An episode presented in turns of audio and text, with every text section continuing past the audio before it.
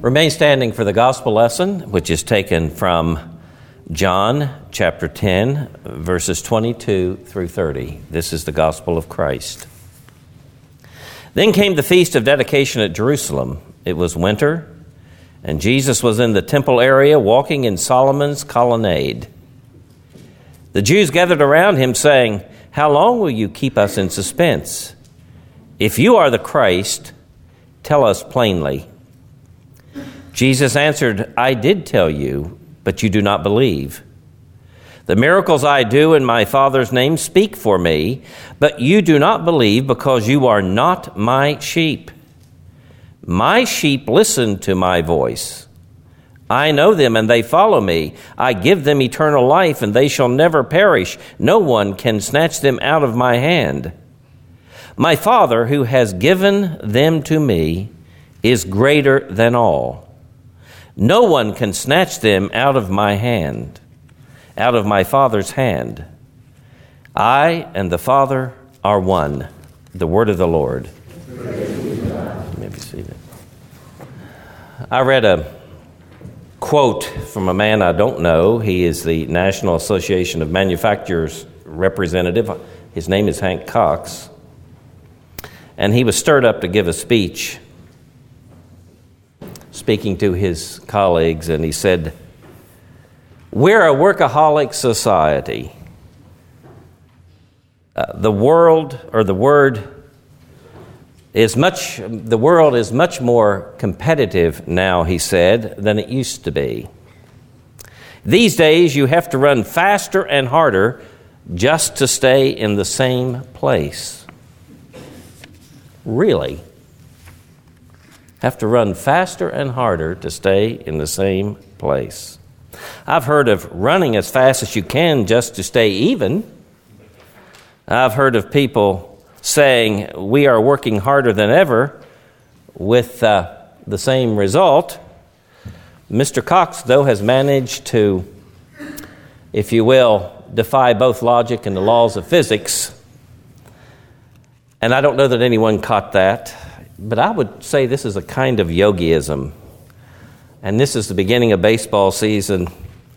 And maybe some of you know, and some of you don't know, that Yogi Berra is rather famous for a lot of his words. He said, The future ain't what it used to be. It gets, gets late earlier than ever. I used to take a two hour nap from one to four. Today I'm preaching on the believer's assurance of God's love, or to put it in the words of Fanny Crosby, blessed assurance. In many respects, to have blessed assurance, through Christ, we must defy the world's logic to have assurance. And we also, in a real sense, are defying the laws of physics because in Christ, the eternal has become infinite, or the, the eternal has become finite. Now, what I, I want to point out to you is today that in this world there is no certainty at anywhere, any place, any time. And philosophers and scholars through the centuries and ordinary people have recognized that. There is no resting place here. There is no place where you can say, things will be the same tomorrow as they were in the past. For instance, you're not sure of tomorrow. Uh, in fact, the Lord even commands us to pray uh, for the next day. If it is the Lord's will, we will be here tomorrow. But the point I want to make is very simply this there is no place here where you can be guaranteed of health, wealth, you cannot be guaranteed that your retirement will be there when you get there. You cannot be guaranteed that you will get into the school of your choice when that time comes. You cannot be guaranteed that you will have children or grandchildren. We could multiply all of these examples, but all of them point out to one thing that this is a world of shifting sand where there is no permanence. No permanence. And this seems to be part of the laws of nature everything tends toward death and destruction. That's called the law of entropy. It's part of our world, it's, it's part of the warp and woof of our society, of our, our laws, our world, our nature, everything. Even your cells change in your body every so often. Now, I want you to keep that in mind as we talk about assurance for the Christian, for the believer. What does it mean to have assurance? Number one, that you have eternal life in Christ, and number two, that He will keep you that way. Now, that is the goal, is to figure out how in the world can we have assurance in a world where it is nothing but shifting sand. Now, I'm going to get a bit theological. As a matter of fact, we have to base uh, our assurance on something that is absolutely profound, that in one sense defies human logic and defies the laws of space and time, and that would be the fact that God has come into our world in the person and work of Jesus Christ. Now, I'm preaching from John's Gospel, chapter 10. I preached last week a sermon from John's Gospel. I've preached many other sermons the last year from John's Gospel. And you know that the gospel begins by simply talking about how the Word became flesh. In the beginning was the Word, and the Word was with God, and the Word was God. And in the course of human history, that Word became flesh. Now, here is something that's very important. Our security does not, does not rest upon anything that we can make or manufacture, any place where we can get in life. No kind of security can be had. And there are those who say that there is no security on any level, anywhere, any place, any time about anything, but you would be wrong. The believer can rest assured that God's love has been set upon them and that they are the objects of God's love, and that God will keep them all the way through life to the end and take them to their heavenly home. But this is rooted, if you will, in the person of Jesus Christ who became flesh. This is an interesting passage of Scripture. Jesus is uh, at the Feast of Dedication, better known as Hanukkah. It's December. I'm going to guess that it's about the year 28. He's walking along the porch, Solomon's colonnade, right uh, in the temple precincts. And some of the temple authorities and others came up to him and they began to question him. Now that you can see that they are aggravated. They are troubled by this man. He's coming to the end of his ministry on earth. It's not long before he is crucified. And so he is coming to the end. You can see the hostility in their words, in every way that they approach him. And so they approach him at this situation. And I want you to look at what happened on this occasion. They began to question him. How long, they said, will you keep us in suspense about you? Now, this really is the first direct questioning that the temple leaders, the Jews, Jews here meant temple leaders and leaders of Israel, not just any ordinary Jew, the Jews were, in this case, those who were in a position of authority. And they came to him, and for the first time, they questioned him and they confronted him. Tell us who you are. And there's an interesting phrase here that you find that you in the um, uh, in Greek, but you don't see it really uh, in the translations that you have before you. Let me take you then uh, to the passage. Then Jesus came to the feast of dedication at Jerusalem. It was winter. And Jesus was in the temple area walking in Solomon's colonnade. The Jews gathered around him, saying, How long will you keep us in suspense? Now, a literal translation is this How long will you take away our life? You don't get that in the tamed down translation in many modern Bibles.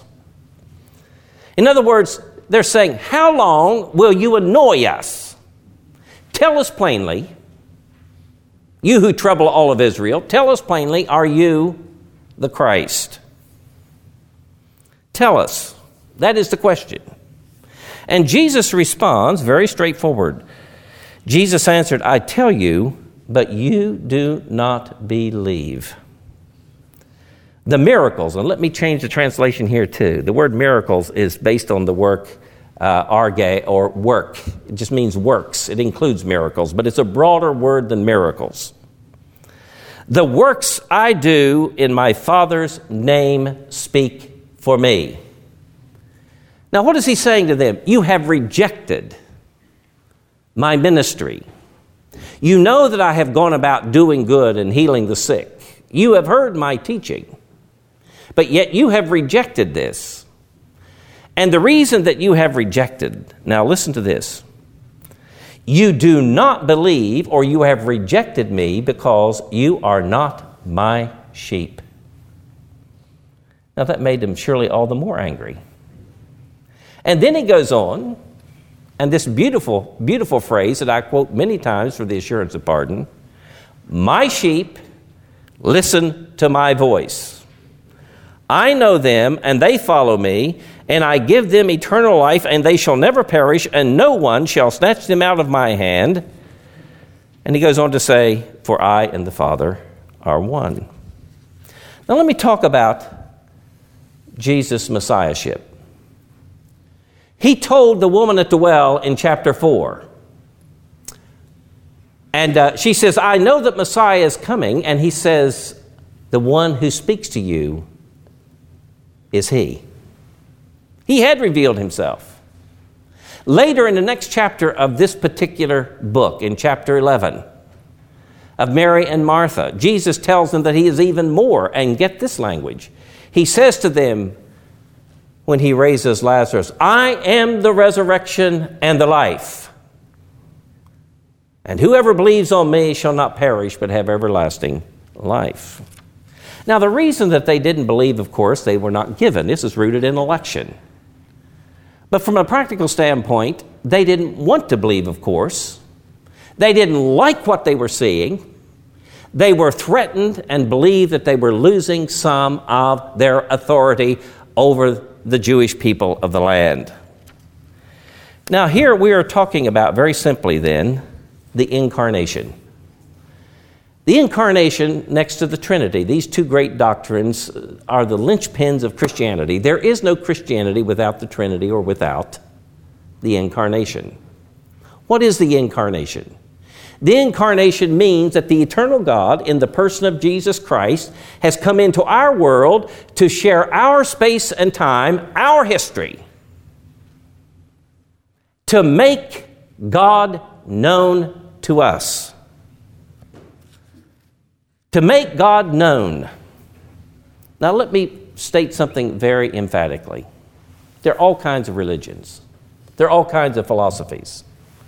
Many of them are simply quests to discover something.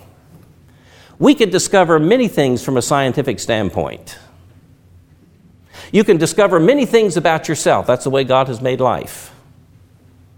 But one thing no human being can discover is God. God Himself does not share our space and our time. God does not, in a real sense, share our history. He is outside of those categories. God cannot be discovered with human instruments or the human mind or whatever because the finite cannot, cannot prove or disprove the infinite. It lies outside human capacity. So, what does the incarnation mean? It means that God has come in human flesh to confront us so that we might know Him. The only way that you will ever know God is in the face of Jesus Christ. The only way that you will ever come to know God will be in Jesus Christ. There is no God behind Jesus in one sense. There is no God beside Jesus on the left or the right or in front of him. You can't scale the heavens and find God, nor can you descend into your soul, the depths of it, and find God. You find God in the person of Jesus Christ, who has come into our world to seek and to save the lost. So the incarnation means that we are entirely dependent upon the sovereign grace of God as it is offered in the person of Jesus Christ. Now, this is particularism, isn't it? This doesn't set well with our world. This doesn't set well with the, uh, the climate.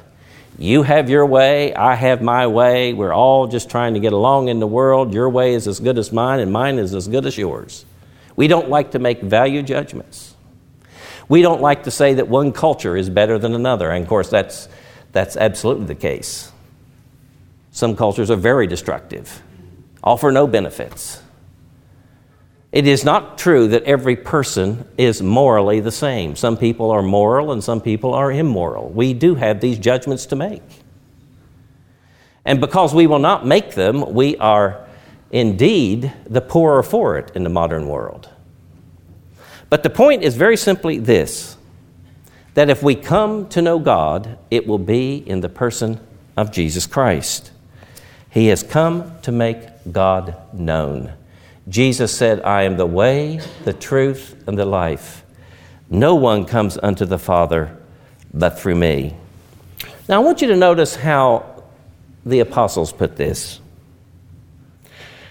The apostle Paul says, For in Christ all the fullness of deity lives. So, if you're going to know God, you will know God in Jesus Christ. That's why you are called upon to put your faith and trust in the Lord Jesus Christ. There is no other way, there's no possibility. We cannot discover God. God comes into our world on a seek and search rescue mission in Jesus Christ. And He confronts you. And He confronts the world. The theme here over the weekend and today has been the Word. What can it do and what can it accomplish? The gospel of Jesus Christ is the way we confront the world with the claims of God's love and grace in Jesus Christ. You say, Pastor, I don't like that. It, it, just raises too many questions. I can't figure it all out. There are too many good people in this world that are not Christians. I know that raises lots of questions. But it is also true that the gospel is clear. You know, we have to live with tensions and antinomies all the time. We have to live with things that we don't understand. But one thing we can plainly understand is God's offer of love freely given in Jesus Christ. Now, let me say that this is important, and wherever the incarnation is rejected, it has consequences. And I'm not talking just about the individual. You were no doubt enraptured with what was going on in Boston this past week. And I agree with uh, one congressman who said, uh, is, is it now the time to have an investigation of radical jihadists? It is. There is a socio political religious philosophy in the world that is upsetting the world. It's not just here. Go to India. Go to China. Go to Indonesia. As Samuel Huntington, the sociologist who recently died, famous worldwide, Samuel Huntington from Harvard said, The borders of Islam are bloody. It's an obvious fact. Now, I want to offer up a reason for it. It's a theological social reason. It's a theological social reason, and it is this. Whenever we reject the incarnation, God is still distant. He's not here to confront me. He's not here to confront me with His love. God is still distant. And I could also use this to talk about modern secularism. They do it just the reverse. But let's use this political ideology, which is very, very dangerous. It easily radicalizes the young and the malformed. So, why? It is because, in the face of alienation, we grow hostile and angry. We want something deeper. And this alienation produces nothing but hatred and anger. It's like a young male growing up without a father. Doesn't work. He doesn't learn what a manhood is. He doesn't learn that you can be tender. He only interprets it one way it's aggression, alienation from the love of God offered in the person of Jesus Christ has social and even political consequences. I believe that those countries that have a certain measure of civilization, in some ways, have embraced, the gospel of Jesus Christ. And we better be very careful that we don't reject it. We're trying to preach the word. And we're not simply saving ourselves, but giving people an opportunity to hear the good news of the gospel of Jesus Christ. There was a famous liberal Christian magazine that uh, wrote out of just, I don't know what reason, uh, to a number of world famous theologians and asked them to summarize in a sentence what is Christianity? What is Christianity? And they got back things like this Christianity is a concern for social justice. Christianity is love and respect for everyone. Christianity is trying to live the best ethical and moral life you can. In other words, everything is reduced to moralism.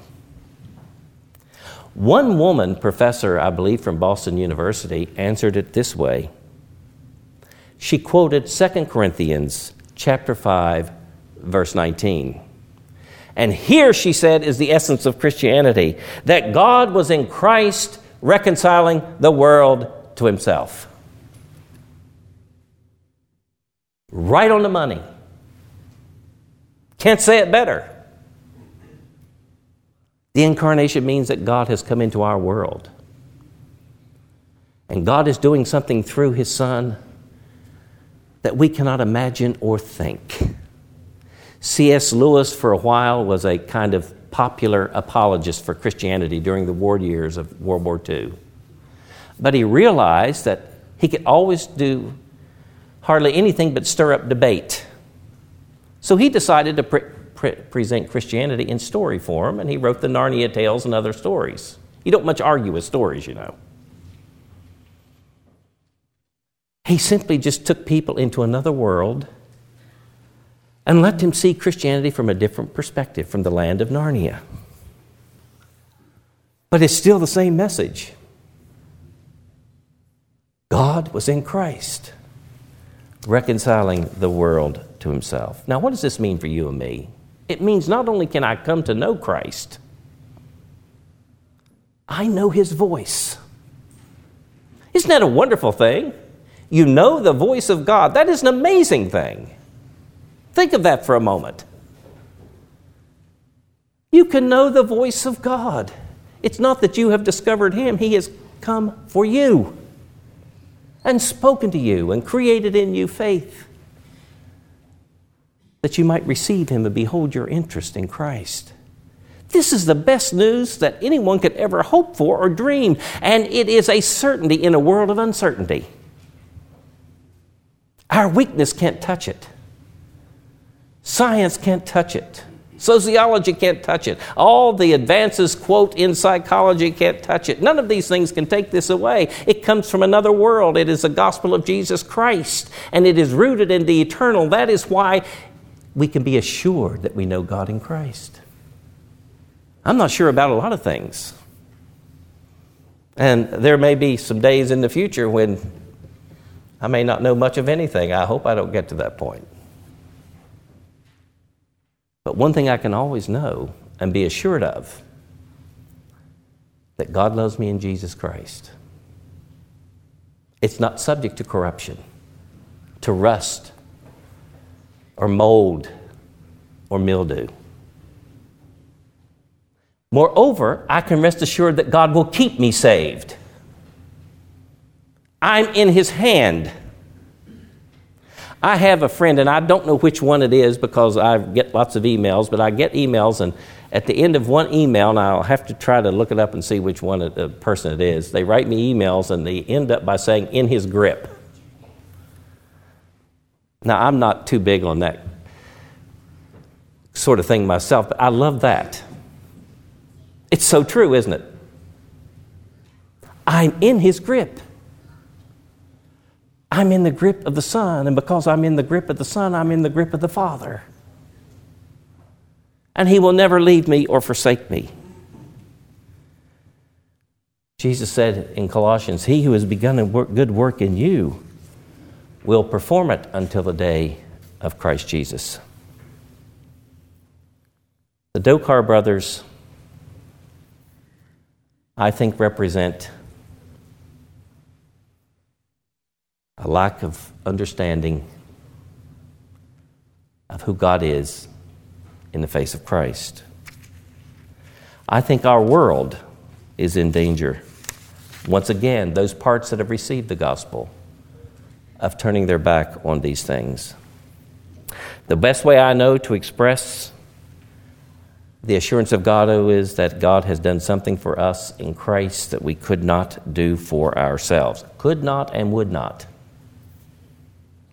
In Christ, the eternal has become known in our, concretely in our world. The Father and the Son have me gripped, held in their love. I'm reading a um, biography of C.S. Lewis, and it's a good one. Um, C.S. Lewis was not a saint. Actually, I've been disillusioned a bit about his life. But then, when I consider mine, I've let myself down many times. There's nothing certain in this world. We, we have ups and downs. And if it were left up to me to maintain myself in the grace of God, boy, would I be in trouble. There's nothing certain in this world. Stephen Hawking went to Caltech recently. Now, he's losing his luster in my sight. And I used to really like him, but I began to think that he's past his usefulness. The first thing he told them out there was that we're going to have to find a place to colonize because within a thousand years it is likely that we will be hit. Earth, planet Earth, will be hit with some giant asteroid destroying all of life. So we better get busy now colonizing another planet. He went on to say then that he had an answer for the cause of the universe, and it did not include God. I read his answer. He has nothing, not a thing. He postulates a few things. Now, this whole scientific model will be changed in a few years. Have you ever noticed the scientific theories are just rolled out one after another, after another, after another, after another? We will look back on this age, if the world goes on, and look back and say we were literally very medieval in our understanding of things. But know what God has done. He sent His Son, the eternal in time, that you might know God, you might hear His voice you might rest assured that He will take you to your heavenly home. Friends, I hope you learn to appreciate the incarnation. It's everything for us. It simply means, in the words of Paul, God is for us. Who can be against us? This is the gospel. Praise be to God. Amen.